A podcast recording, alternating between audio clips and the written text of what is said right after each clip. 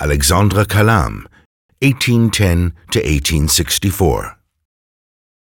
The Grand Eiger, 1844. Alexandre Calame was born in Vevey in 1810 and grew up in Geneva in impoverished circumstances.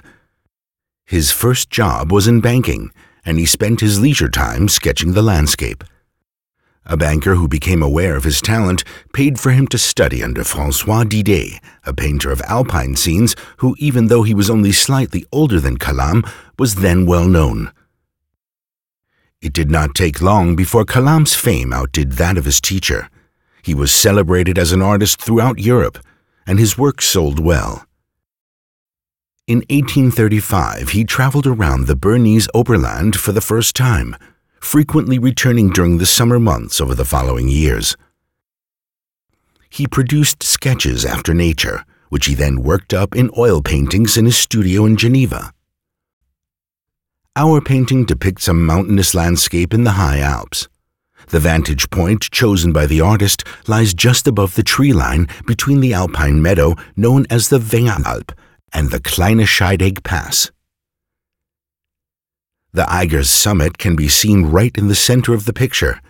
The dark ravine in the foreground and the contre-jour lighting effect of the rising sun lends the mountain a sublime and inaccessible appearance.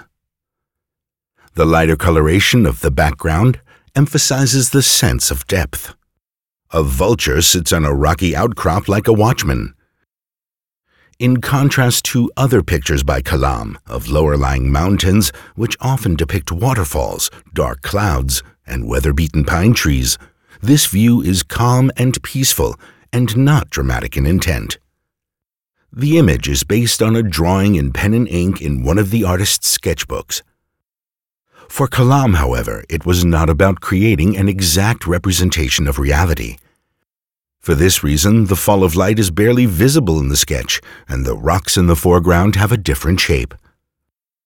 Calame also executed a small format oil painting in which the Eiger is viewed from a small mountain lake shown in the middle ground of our painting.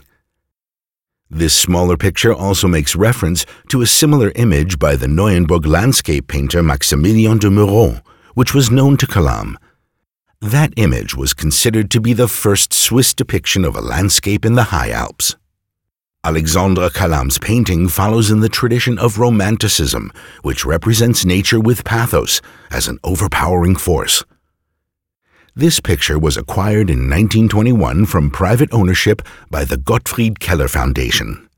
Prior to being given as a permanent loan to the Kunstmuseum Bern in 2003, it hung in the Swiss embassies in Paris and Helsinki, and then in the Federal Council chamber at the Federal Parliament building in Bern.